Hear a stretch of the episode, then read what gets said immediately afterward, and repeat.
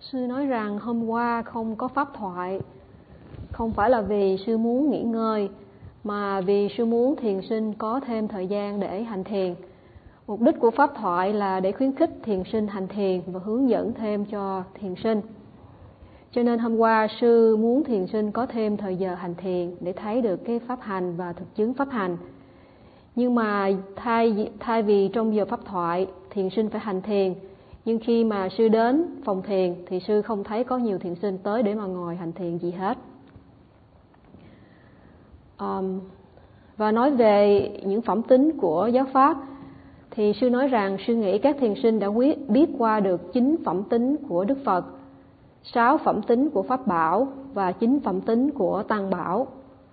Tăng Bảo ở đây có nghĩa là Sangha.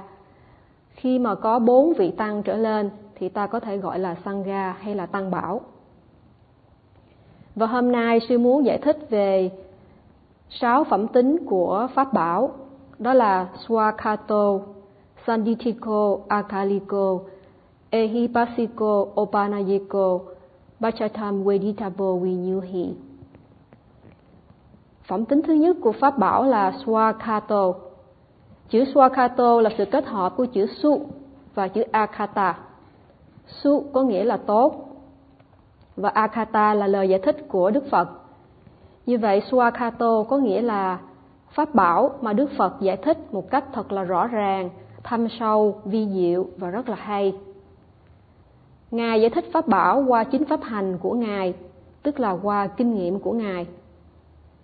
Do vậy cho nên nó rất là rõ ràng, rất là thâm sâu và rất là hay. Ngài xuất thân trong một gia đình vương giả, có vợ con, có vương quốc, và Ngài đã bỏ tất cả để đi vào rừng sâu, không rõ sống chết ra sao. Trong rừng sâu có cọp, rắn, muỗi mùng vân vân, nhưng Ngài đã không màng thân mạng, chỉ mong cầu chánh pháp. Và Ngài đã không có thầy hướng dẫn. Trước tiên Ngài học thiền định ở một vài vị thầy, nhưng Ngài hiểu rõ rằng Ngài không thể diệt tận được phiền não, mà chỉ tạm thời ngăn chặn phiền não mà thôi. Sư nói rằng khi chúng ta hành thiền định thì trong định chúng ta có định thâm sâu, nhưng khi ra khỏi định thì không còn định nữa, và khi ra khỏi định thì ta không có thể loại trừ hay là ngăn chặn được phiền não. Khi Đức Phật hành thiền định và Ngài thấy rõ được điểm này, nhưng Ngài không biết được một phương pháp đúng đắn để mà đi. Và rồi Ngài phải tự tìm con đường giải thoát cho mình. Ngài ngồi xuống quan sát thân tâm này qua pháp hành minh sát. Rồi từ đó Ngài thấy được sự thay đổi sinh diệt, Ngài thấy vô thường, Ngài thấy không có gì hiện hữu lâu dài. Và qua đó Ngài đã đắc đạo, diệt tận mọi phiền não. Khi mà mọi phiền não đã được diệt tận thì Ngài khởi tâm Đại Từ Đại Bi.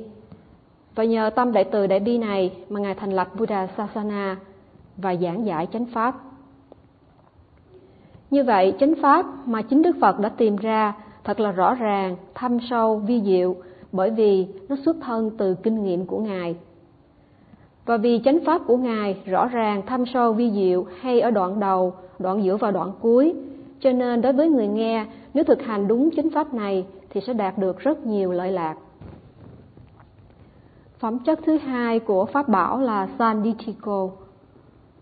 Sandiṭṭhiko, chữ san ở đây có nghĩa là tự mình và chữ Diṭṭhi có nghĩa là thấy rõ. Như vậy có nghĩa là tự mình thấy rõ. Đức Phật đã giải thích phẩm chất của giáo pháp là Sandiṭṭhiko. Ngài giải thích rõ ràng giáo pháp, và khi chúng ta hành giáo pháp thì chính chúng ta tự mình thấy rõ chánh pháp. Đức Phật nói đến 7 lợi lạc trong Satipatthana. Sattanam Visuddhiya Sokaparide Wanam Samatikamaya Dukkha Domanasanam Athangamaya Nyayasa Adigamaya Nipanasa Sachikriyaya Yaidam Chattaro Satipatthana. Đức Phật giải thích rằng đây là con đường độc nhất đưa đến sự thanh tịnh cho chúng sanh, vượt khỏi sự sầu não, diệt trừ khổ ưu, thành tựu chánh trí và chứng ngộ niết bàn. Như vậy, để thanh lọc tâm, để vượt mọi đau khổ khóc than vân vân thì chúng ta phải hành thiền. Chúng ta phải đạt đến trí tuệ và đạt đến niết bàn. Khi chúng ta đạt được trí tuệ Niết Bàn thì tâm trở nên trong sạch và sáng sủa. Trong khi chúng ta hành thiền, khi định phát triển thì tâm sẽ trụ trên đề mục và do đó chúng ta cảm thấy an lạc. Và loại hạnh phúc này không thể nào sánh với loại hạnh phúc có được trong đời. Sư nói rằng trong đời đôi khi chúng ta xem TV, ăn uống ngon và hưởng thụ v.v. Trong những lúc đó, khi ăn ngon, mặc đẹp v.v. thì chúng ta vui, chúng ta hạnh phúc. Nhưng rồi khi không có những thứ này thì chúng ta đau khổ. Nhưng trong khi hành thiền, hạnh phúc của loại thiền hành thì không giống như vậy. Khi chúng ta hành thiền, chúng ta có được cái tâm an tịnh. Và loại hạnh phúc này là một loại hạnh phúc trong sạch. Và nếu chúng ta đem loại hạnh phúc trong sạch có được trong thiền này giải thích cho một người không hành thiền thì người này sẽ không hiểu gì hết. Vì trong đời người ta chỉ hiểu hạnh phúc qua sự hưởng thụ nhục dục ngũ trần. Người ta không thể hiểu một loại hạnh phúc có được qua không hưởng thụ nhục dục ngũ trần. Và chỉ có những người hành thiền mới tự mình thấy được loại hạnh phúc này. Sư nói rằng trong khi hành thiền rồi chúng ta sẽ đạt tới tuệ sinh diệt. Khi thấy mọi thứ sinh diệt một cách rõ ràng thì dù ta có muốn khóc, muốn đau khổ, nước mắt cũng không chảy ra được. Bởi vì tâm sân nên chúng ta khóc. Nhưng khi hành thiền và khi thấy sinh diệt thì tâm sân suy yếu đi và tâm trở nên trong sạch hơn. Khi đó ta không sợ và không còn muốn than khóc nữa. Sư kể rằng có một thiền sinh nói với sư rằng khi mẹ cô chết thì cô đã khóc đến 7 ngày. Bạn bè có người thì tội nghiệp cô và có người thì bực bội với cô. Nhưng rồi khi cô đã hành thiền một năm ở Banditarama, lúc cha cô chết, cô đã không khóc mà cô vui vẻ chào đón những người đến đưa tiễn. Khi mọi người hỏi cô rằng tại sao cô đã khóc suốt 7 ngày khi mẹ cô mất, nhưng bây giờ thì khi cha cô mất cô không khóc nữa. Cô trả lời rằng vì tôi đã hiểu giáo pháp cho nên tôi không khóc.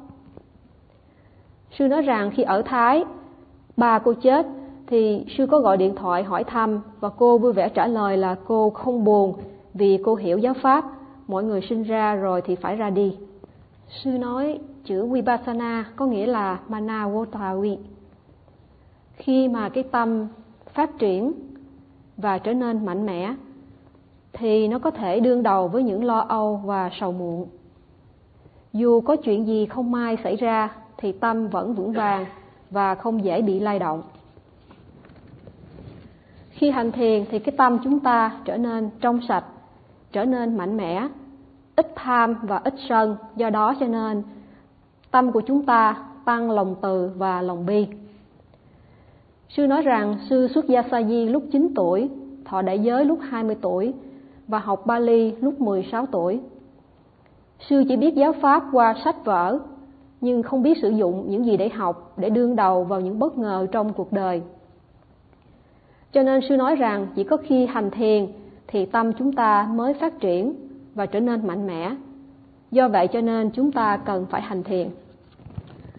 Sandiṭṭhiko là chánh pháp mà các bậc Thánh Tăng đã thấy và biết rõ qua kinh nghiệm của mình, qua tuệ giác của mình, chứ không phải vì nghe ai hay là tin ai khác. Như vậy, nếu chúng ta chỉ hiểu giáo pháp qua lời nói của vị thầy thì ta có thể thay đổi cái tâm của mình một cách rất là nhanh chóng.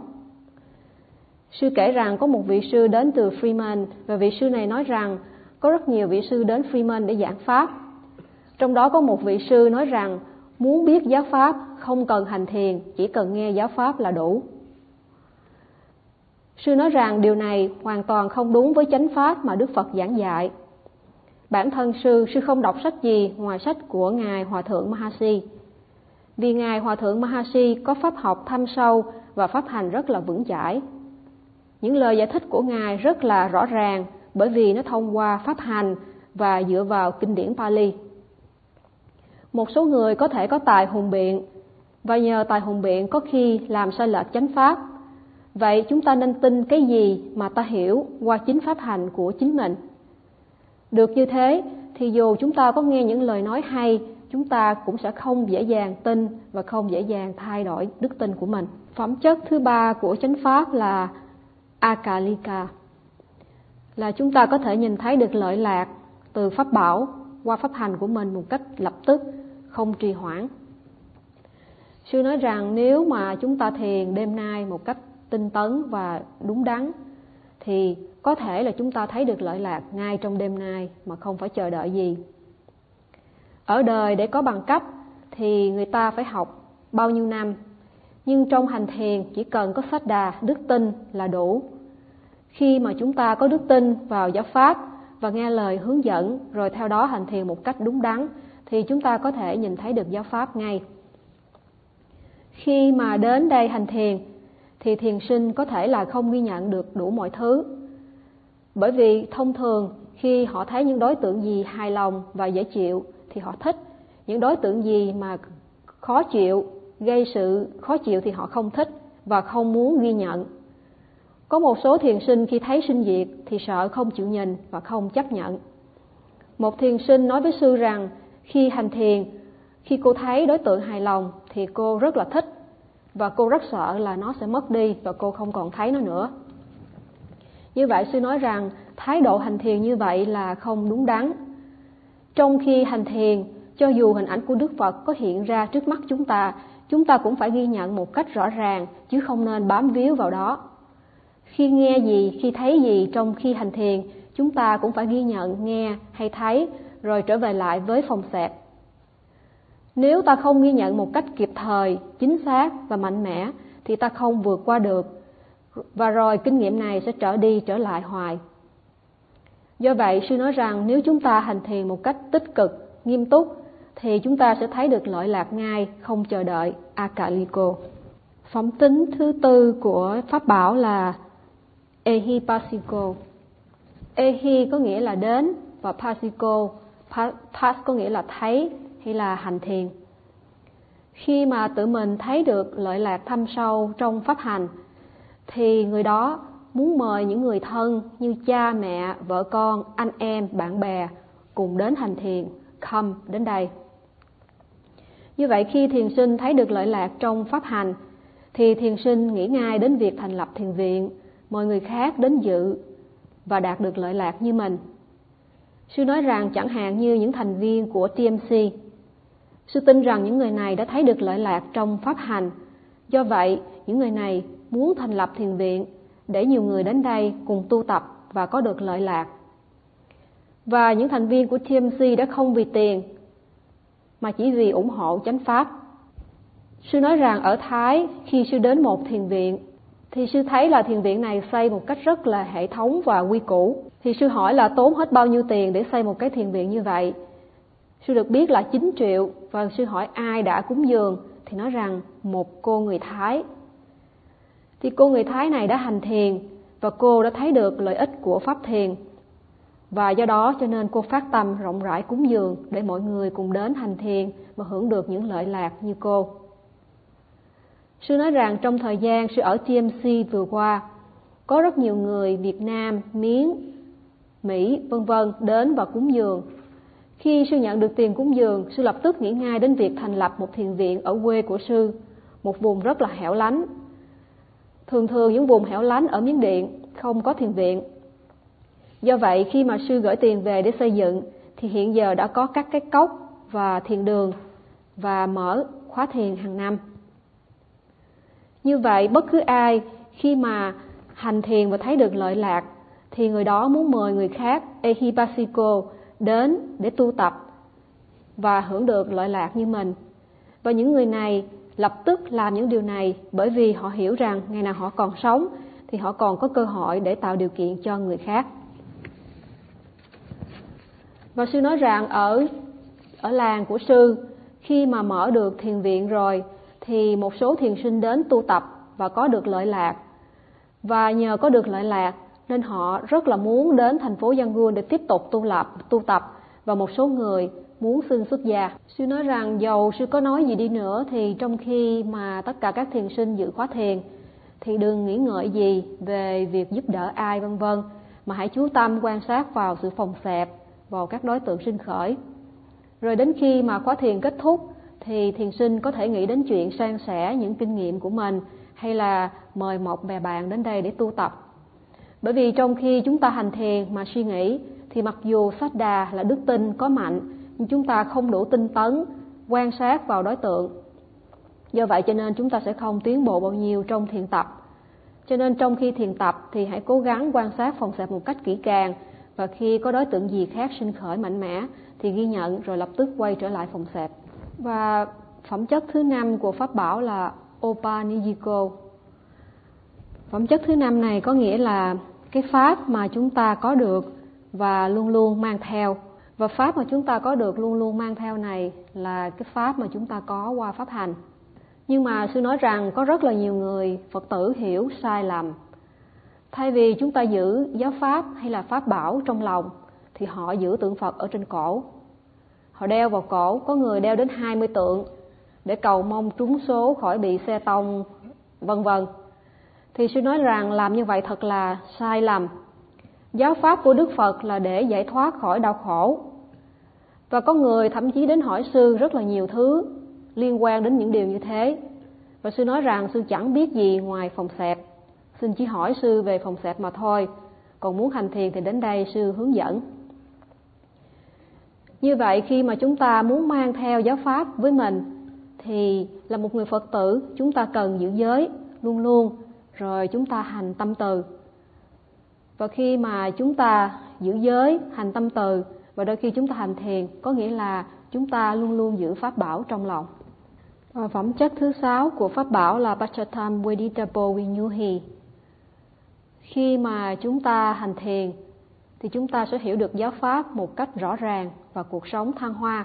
Cho dù người đó là ai đi nữa, là người Việt, người Miến, người Mỹ, v.v. Nhưng nếu chúng ta đã hành thiền và hiểu giáo Pháp rõ ràng thì chúng ta sẽ thay đổi cuộc đời của chúng ta. Và sư nói rằng khi mà chúng ta hành giáo Pháp như vậy thì tự mình biết rất rõ giáo Pháp và thấy rất rõ giáo Pháp nơi tâm của mình. Do vậy cho nên chúng ta phải hành thiền để mà đạt được cái Pháp bảo này. Sư nói rằng khi mà chúng ta hành thiền qua Pháp hành thì chúng ta sẽ thấy được Dhamma là thấy Pháp bảo. Và chúng ta thấy được 6 phẩm chất của Pháp bảo: Svākkhāto, Sandiṭṭhiko, Akāliko, ehipasiko, Opanayiko và paccattaṃ veditabbo viññūhi. Sư kết thúc bài pháp thoại hôm nay ở đây.